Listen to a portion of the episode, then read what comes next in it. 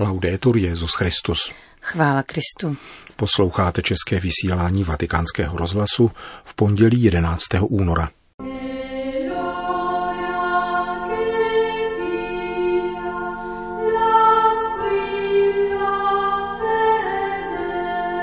Uvažovat nad otázkami, které kladou děti, doporučil papež účastníkům globálního sympózia věnovaného technokracii v Dubaji.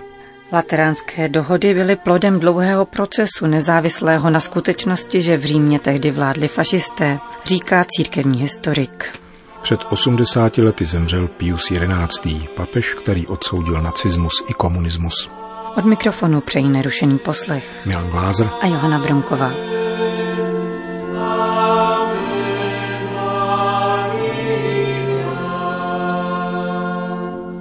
Zprávy vatikánského rozhlasu. Kalkata. Světový den nemocných, který ustanovil Jan Pavel II. před 27 lety na dnešní liturgickou památku Pany Marie Lurdské, se letos konal v indickém městě, které po celém světě proslulo ve spojení s albánskou světicí matkou Terezou. Papež František v dnešním tweetu vzkazuje, Velkomyslnost ve vztahu k nemocným je solí země a světlem světa. Madonna z Lourdes, ať nám pomáhá prokazovat ji a zahrne všechny trpící lidi pokojem a útěchou. Papež František vybral místo letošního slavení i hlavního celebranta, kterým jmenoval bangladešského kardinála Patrika di Rosaria.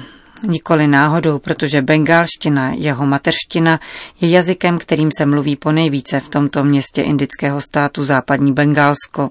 Moto Světového dne nemocných na tento rok je vzato z Matoušova Evangelia. Zadarmo jste dostali, zadarmo dávejte. Kardinál de Rosario k tomu v rozhovoru pro vatikánský rozhlas poznamenal.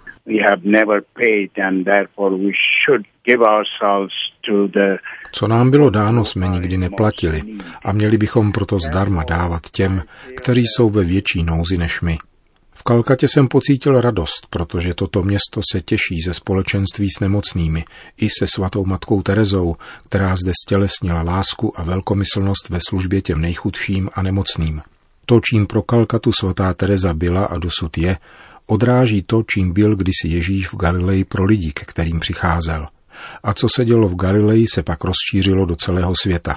Podobně Kalkata, světice z Kalkaty, rozšířila Ježíšovo poselství do celého světa. Říká bangladešský kardinál de Rosario ke Světovému dni nemocných, který byl letos slaven v Kalkatě. Vatikán. Není-li dobro společné, není opravdové, vzkázal papež účastníkům sympózia zvaného Světový vládní summit, pořádaný v těchto dnech v Dubaji. Setkávají se zde odborníci humanitních i technických odvětví, představitelé státních i mezinárodních institucí, akademici i politici, přibližně 4 tisíce lidí ze 150 zemí světa. Setkání věnované technokracii organizují každoročně od roku 2015 Spojené arabské emiráty. Papež oslovil letos poprvé jeho účastníky ve videoposelství, které bylo promítnuto v neděli odpoledne při slavnostním zahájení. Vrací se v něm ke své nedávné návštěvě ve Spojených Arabských Emirátech, kde se mu dostalo vřelého přijetí. Papež František poznamenává, že se setkal s moderní zemí, která se dívá do budoucnosti, ale nezapomíná na kořeny. Oceňuje její snahu tlumočit do skutků a konkrétních iniciativ slova tolerance, bratrství, vzájemný respekt a svoboda a vyjadřuje přání, aby mnohé další pouště na světě mohly rozkvést, tak, jak to viděl v Abu Dhabi. Lo credo possibile, ma solo se cresciamo insieme. Myslím, že je to možné, ale jedině budeme-li růst společně, bok po boku, v otevřenosti a respektu, s ochotou brát na sebe problémy všech, jimiž jsou v globální vesnici problémy každého. Myslím na vás a vaše snažení v těchto dnech, kdy řešíte zásadní témata politiky, ekonomického rozvoje, ochrany životního prostředí, uplatnění technologií – Přeji vám, aby základ vaší reflexe tvořila ani ne tak otázka, jak využít nejlepší příležitost, nýbrž jaký typ světa chceme společně vybudovat. Tato otázka nás nutí pracovat spíše s myšlenkou na národy a lidi, než na kapitály a ekonomické zájmy. Nehledí bezprostředně k zítřku, nýbrž na budoucnost a odpovědnost, která na nás leží. Totiž předat tento náš svět těm, kteří přijdou po nás, zachovat jej před ekologickým úpadkem a ještě dříve před tím morálním. E v skutku není možné mluvit o rozvoji, který by byl udržitelný bez solidarity, pokračoval papež citací z encykliky Laudato Si. Mohli bychom dokonce říci, že není-li dobro společné, není opravdovým dobrem. Forse mai come ora il pensare e l'agire richiedono dialogo vero con l'altro. Patrně jako nikdy dříve je nyní třeba přemýšlet a jednat v opravdovém dialogu s druhým, protože bez druhého neexistuje budoucnost ani pro mne. Přeji vám, abyste ve svém počínání začínali od lidských tváří, vnímali volání národů i nemajetných a uvažovali nad otázkami, které kladou děti. Di riflettere sulle domande dei bambini řekl svatý otec účastníkům globálního sympózia o technokracii v Dubaji a vyprošoval boží požehnání jejich úsilí o spravedlivější a více prosperující svět pro všechny. Vatikán. Tiskové středisko dnes oznámilo, že se papež František vydá 21. června do Neapole, kde na půdě Papežské teologické fakulty svatého Aloise pronese přednášku. Stane se tak v rámci sympózia, které bude zkoumat, jak apoštolská konstituce Veritatis Gaudium o církevních univerzitách a fakultách ovlivňuje teologii, a to ve zdejším středomorském kontextu. Svatý otec se vydá do Neapole již po druhé.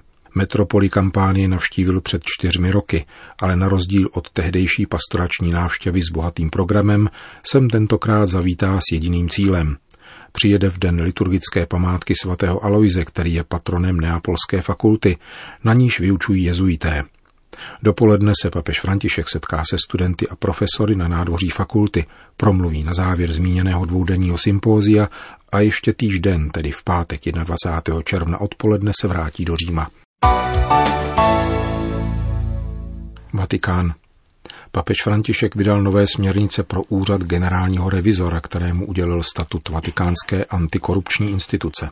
Vstoupí v platnost 16. únorem tohoto roku a značně posilují pravomoci generálního revizora, kterým je ad interim doktor Alessandro Cassini z Rigini. Jeho kompetenci je podle nových statut vyžádat si na institucích a úřadech svatého stolce jakoukoliv informaci i dokumentaci finanční či administrativní povahy a provádět jakýkoliv typ revize, který bude považovat za potřebný. Generální revizor je povinen referovat ekonomické radě, dozorčímu finančnímu úřadu a orgánům činným v trestním řízení Městského státu Vatikán o jakémkoliv zjištěném přestupku.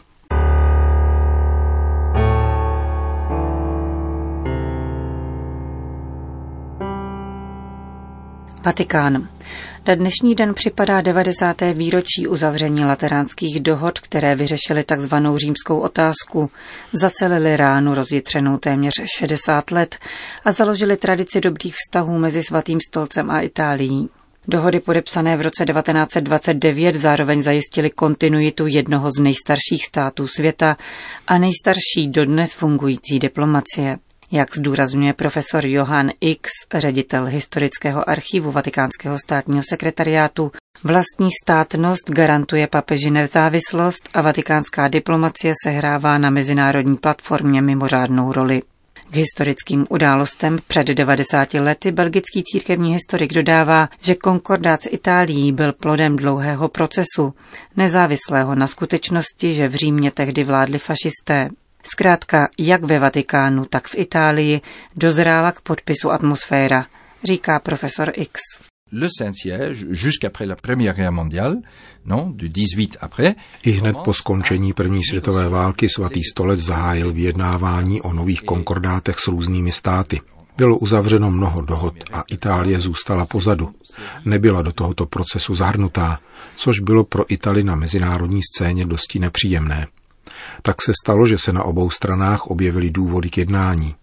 Skutečnost, že vyjednávání bylo započato v roce 1926, nebyla vázána na aktuální složení vlády. Podobně by postupovala každá jiná vláda. Samozřejmě, kdyby vládlo ultraliberální a antikatolické uskupení, bylo by to obtížnější. Nejvýznamnější roli ale sehrála atmosféra, která se vyvinula po první světové válce a díky níž byly tyto dohody v podstatě nevyhnutelné les accords étaient inévitable, en effet. Říká ředitel historického archívu Vatikánského státního sekretariátu profesor Johann X. Lateránské dohody tvoří dva dokumenty. Traktát uznávající nezávislost a suverenitu svatého stolce a zakládá vatikánský městský stát. A konkordát definující občanské a náboženské vztahy mezi církví a italským státem. Jak napovídá jejich vžitý název, dohody byly podepsány v Lateránském paláci 11. února 1929 kardinálem Pietrem Gasparim a Benitem Mussolinem. Díky těmto dohodám se papež opět stával suverénním vládcem a kilometr čtvereční vatikánského státu mu zaručil naprostou nezávislost a autonomii v mezinárodním prostoru.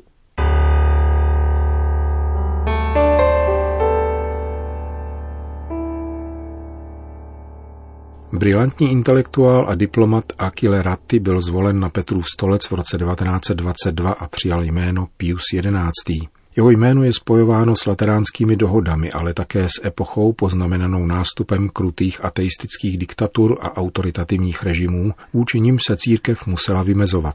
Od jeho smrti včera uplynulo 80 let. Papež Pius XI. stál v čele církve v období mezi dvěma světovými válkami. Na Petrův stolec byl zvolen 6. února 1922 a vedl církev po 17 let složitou epochou nástupu fašismu, ale také zběsilých náboženských pronásledování ve Španělsku a v Mexiku. Právě jeho dokumenty pojmenovali a odsoudili nejzhoubnější ideologie 20. století – nacismus a komunismus. 14. března 1937 vydal německy psanou encykliku Mitbrennen der Sorge s palčivou obavou. Jen povrchní duše mohou upadnout do bludu, kdy hovoří o národním bohu a národním náboženství. Jen povrchní duše se mohou pustit do bláznivého pokusu uvěznit Boha, stvořitele veškerého světa, do hranic jednoho národa, tělesné omezenosti jedné jediné rasy. O měsíc později, 19. března téhož roku, následovalo odsouzení komunistické ideologie v encyklice Divini Redemptoris. Dnešní komunismus důraznějším způsobem než jiná podobná hnutí minulosti sobě skrývá ideu falešného vykoupení.